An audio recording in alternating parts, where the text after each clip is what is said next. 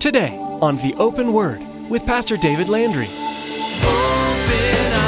Hearts, change us from within by the open word. Give us ears to hear your truth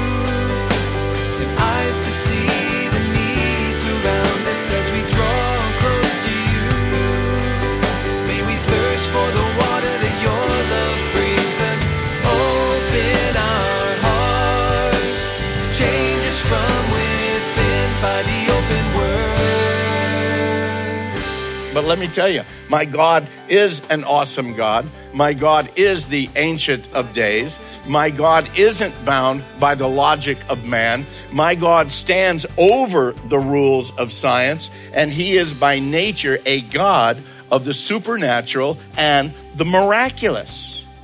And beloved, if your God isn't that kind of a God, you don't have much of a God.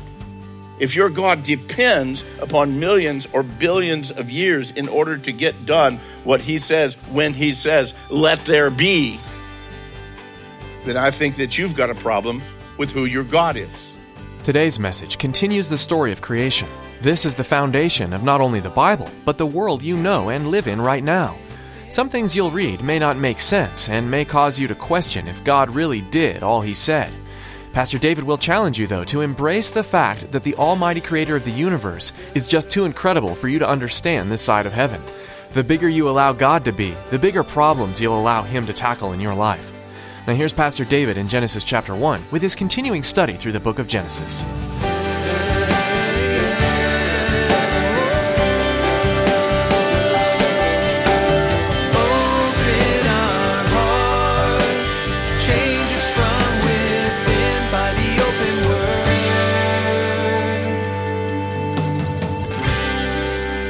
You don't get the foundation correct, you're going to have a poor, poor building. And beloved, that's why it's so important, and that's why the attack on the book of Genesis is so, so strong. Because if you do away with it, you will have problems. If you destroy the beginning, you remove the foundation of the balance of the scripture. If you destroy the foundation of your faith, let me ask you, where is your faith going to lead? If you don't have a strong faith. Some believe in what's called a gap theory that says that between Genesis chapter 1 verse 1 and verse 2 that there was a undetermined amount of time. This is actually a theory that, that was put together by a Presbyterian minister a hundred years or so ago in response to this science, quote unquote, that was coming up dealing with this whole idea of evolution. And he said, Well, I know what we can do. If we put in this wide span of time between verse 1 and verse 2, then we can all just kind of get along. We can still have evolution and we can still have the Bible story. We'll just put in the middle there that, again, all this time of evolution, all this corruption came. As a matter of fact, the gap theory states that God created the heavens and the earth in the first verse, but it became corrupt sometimes in the midst of millions of years because of Satan's rebellion. That resulted in what is called Lucifer's flood.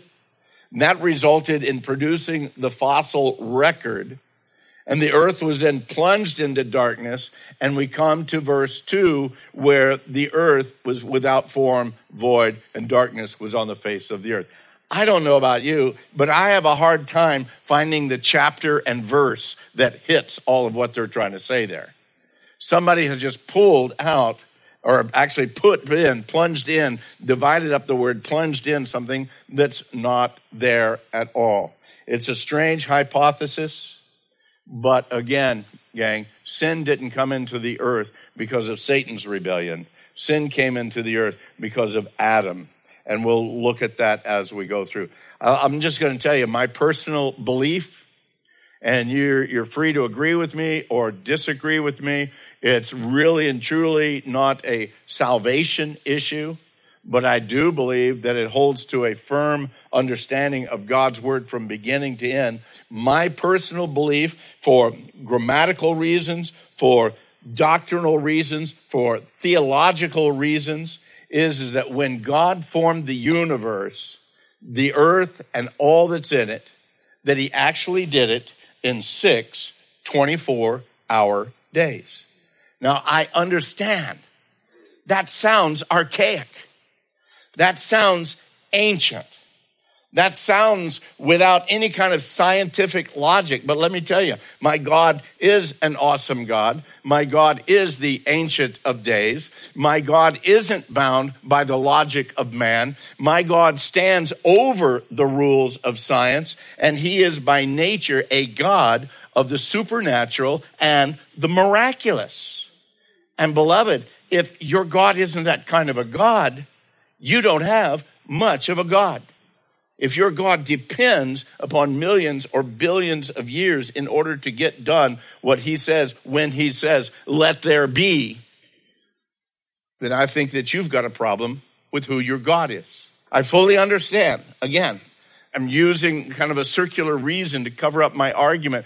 But the fact is, I do believe that God overrules all things the things of science, even the things of logic. And so here's the issue that we face. If your God can't create the universe and all that's in it in six days, six 24 hour days, even causing the light, and I know this is one of the arguments. No, it takes like so many millions of light years for that light to get here to earth. Why? Could God speak and suddenly light is there? My God can. He can speak it into existence again immediately. If God can't do that, then you know what? Let me ask you is your God big enough to cause a worldwide flood? He's not big enough to create it. Maybe he's not big enough to cause a worldwide flood, destroying all of mankind and all of the animals except for those that were found in the ark that we find in Genesis chapter 6, 7, and 8. Tell me, can your God cause the tongues of all men to be so confused that as they're building this high tower to reach into the heavens that suddenly they can't get any work done and they're scattered all over the known earth? Maybe your God's not big enough to do that because he's not big enough to speak into existence all that we know. How big is your God? Let me ask you, can your God actually cause fire and brimstone to fall out of heaven and destroy two cities that are so wicked and vile? Is your God big enough to be able to do that? If your God can't create the heavens and the earth and all that we know in six 24 hour days, can your God truly cause a man who is 100 years old and his wife who is 90 to have a child? Maybe your God's not big enough for that. If you say your God is omnipotent, if you say that your God, and omnipotent means all powerful, if you say that your God is all powerful, and yet he's not able to form everything out of nothing at the mere word of his mouth, and God said, what kind of a God do you have? Is he a kind of God that can cause a death angel to pass over an entire nation and in one night? Kill the firstborn of every family and of every livestock, and yet entirely miss an entire nation within that nation because they performed a ritualistic ceremony that was called for them to do.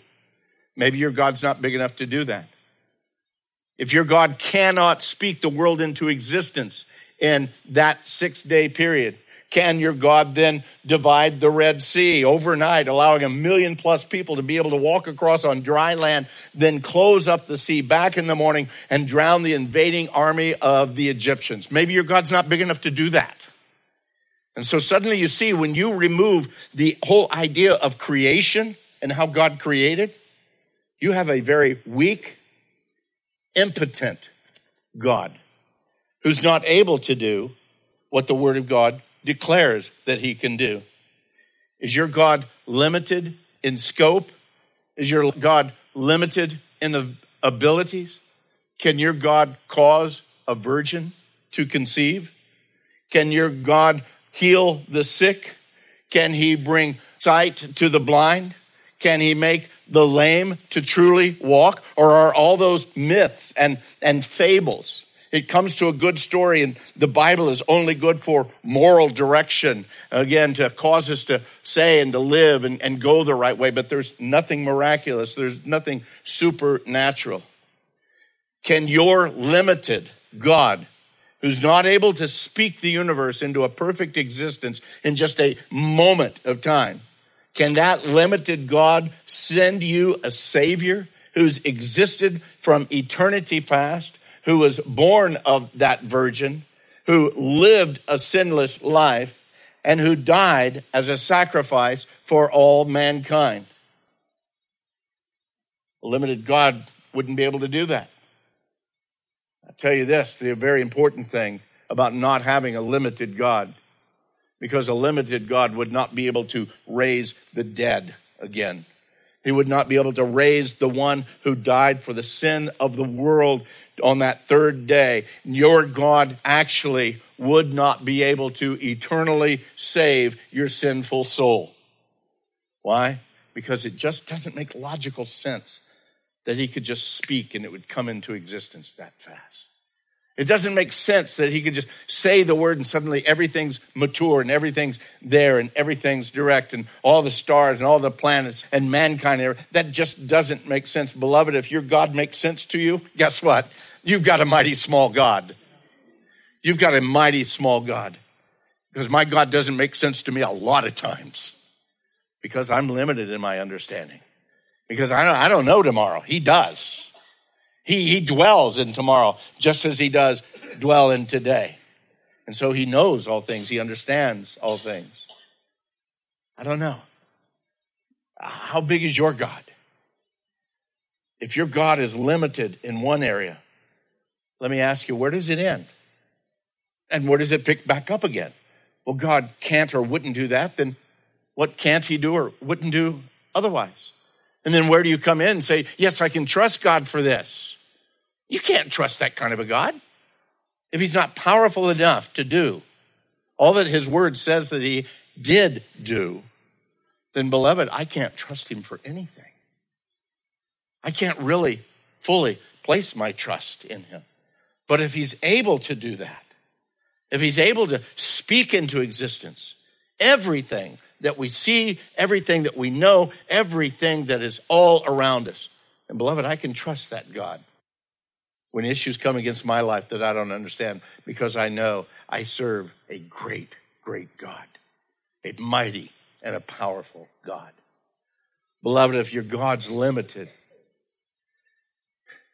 the Bible can't be trusted as a whole. If your God is limited, then where do you go at that point in time? What do you believe at that point in time? The whole situation of seeing and understanding that, again, this is right, this is true. No, that's not right, that's not true. Who makes those arbitrary decisions? Is it someone else? Do the judgments change from time? Oh, they just got a new scientific discovery, so now I cannot believe what I believed all of my life. I can't believe what has been true from times past because now we're smarter than we were. You see, it's man's wisdom that many times puts him completely out of the faith realm because we've grown too intelligent, I believe, for our own good. And that's why I believe that we need to understand let God be true and every man a liar. Because really and truly, that's where the foundation of our life is. Okay, that's chapter one. Let's move on to chapter two.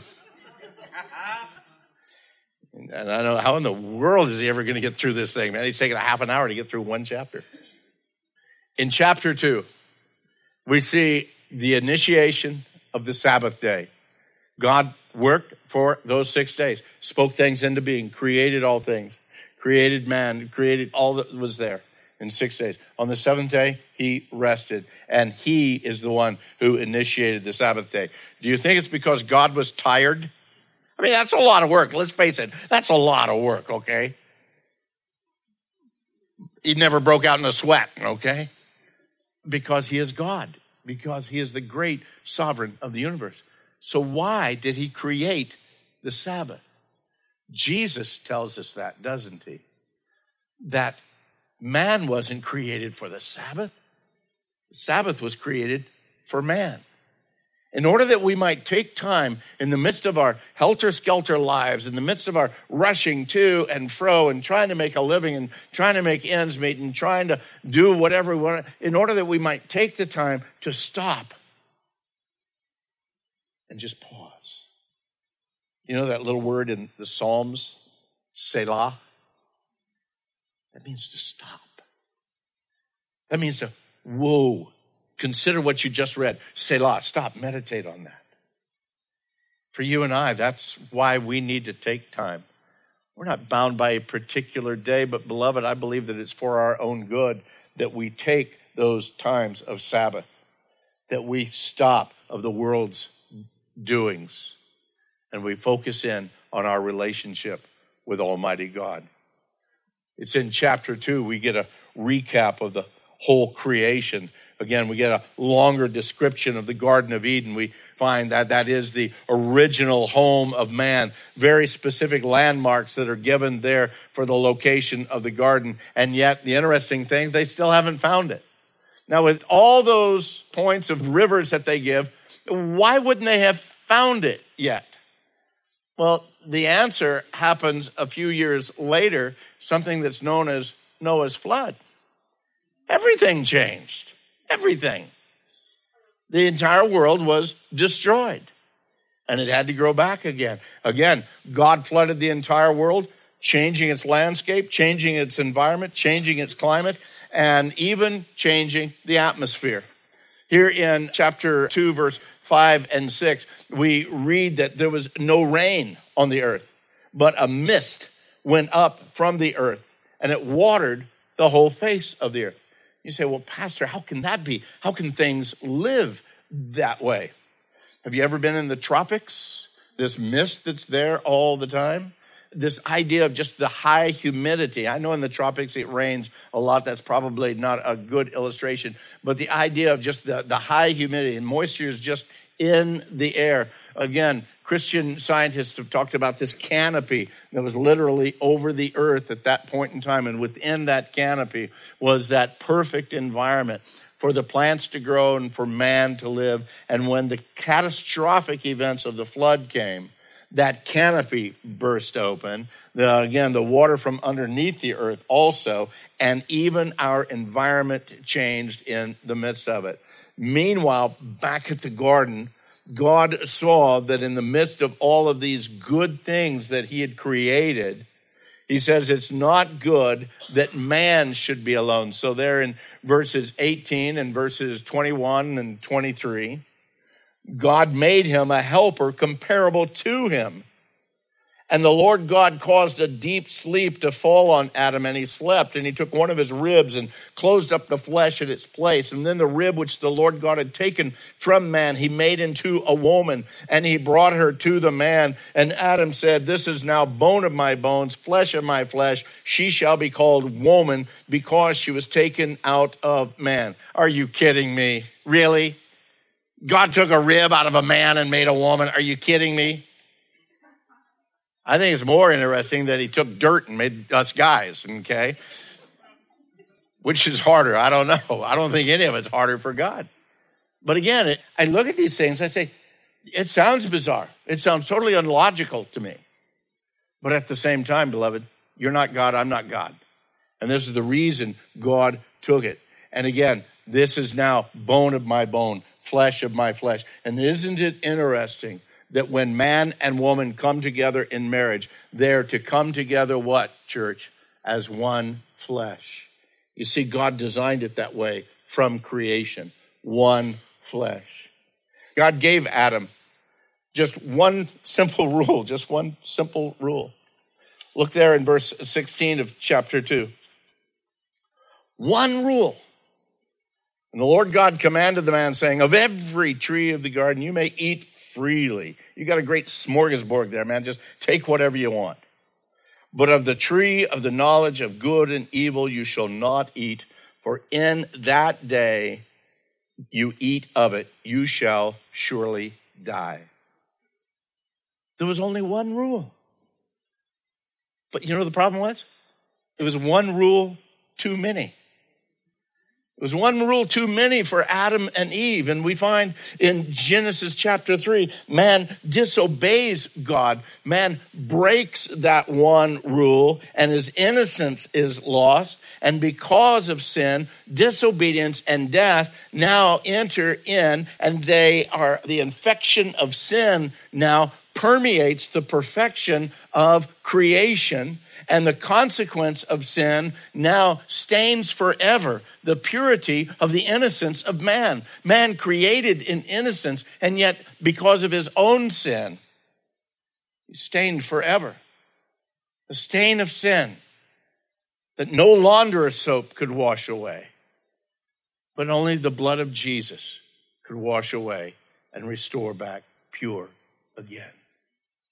And no, we can't blame Eve. You know, how nice and easy that would be. It was it's that woman you gave me, Lord. But it doesn't work that way. Even the apostle Paul tells us in Romans chapter 5 verse 12, he doesn't speak anything about Eve. He says, therefore, just as through one man, and speaking of Adam in the context of what he's writing there in Romans 5, just as through one man sin entered into the world and death through sin, and thus death spread to all men because all sin. You see, through Adam, he becomes again that federal head, that, that inheritance of sin that's passed down through generation through generation through generation. And there's much to be spoken about the virgin birth and why it was Mary who gave birth, not with, again, the assistance of the part of the man. And I know we think, man, no, it's, it's not a genetic thing, but it's very interesting that God chose that it would be through a virgin birth that the Savior would be born, that there would be no sin inherited within him. And he did no sin. He was obedient to the Father in every area. So neither was he born in sin, nor did he commit sin, but he was perfect in all of his ways. And beloved, because sin entered into the world there in the Garden of Eden, redemption now became necessary. Sin had to be atoned for, and that redemption couldn't be the work of sinful man. Man couldn't buy his way out of it at all. Man needed a savior. And that sets up the stage for the battle of all eternity, again, that's now taking place there, even there in the garden, because then the Lord declared the end of that battle to the serpent. There in Genesis chapter 3, verses 14 through 15. The Lord God said to the serpent who had tempted Eve, because you have done this, you are cursed more than all cattle, more than every beast of the field. On your belly you shall go, you shall eat dust all the days of your life, and I will put enmity between you and the woman, between your seed and her seed. Much could be said about that, but let's move on. And he, he shall bruise your head, but you shall only bruise his heel. You see, God knew the sin that was committed there.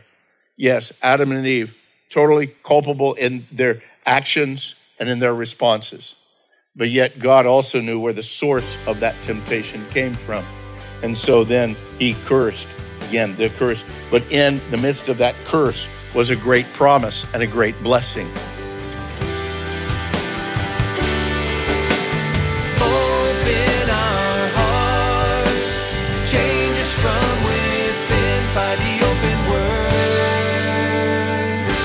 Surprisingly and sadly, too many followers of Jesus are Bible illiterate.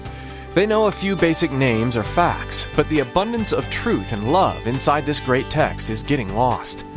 This is why Pastor David feels it's necessary to take some time to work through the Bible in this series, and we're so glad you've joined us here on the Open Word for it. Each time you tune in, Pastor David will be giving you an accurate and succinct dialogue of a book of Scripture, pointing out the key passages and truths that everyone needs to be aware of. If you missed any part of today's message or any part of this series, we encourage you to visit our website. You'll be able to listen again at theopenword.com. Don't forget to subscribe to our podcast, and please feel free to share these teachings with your friends and family. Everyone can benefit from this Through the Bible series. Are you in the Casa Grande area? If so, Pastor David has an invitation to extend to you. Every message you hear on the open word is one that I shared here at Calvary Chapel of Casa Grande. a great church where I enjoy my role as senior pastor. I'd love to see your face next time I get up to teach, and I'd really enjoy meeting you afterward. Please consider coming on out and joining us this weekend. You'll be able to find all the information you need at theopenword.com. Just click the Calvary Chapel link at the bottom of the page. See you there.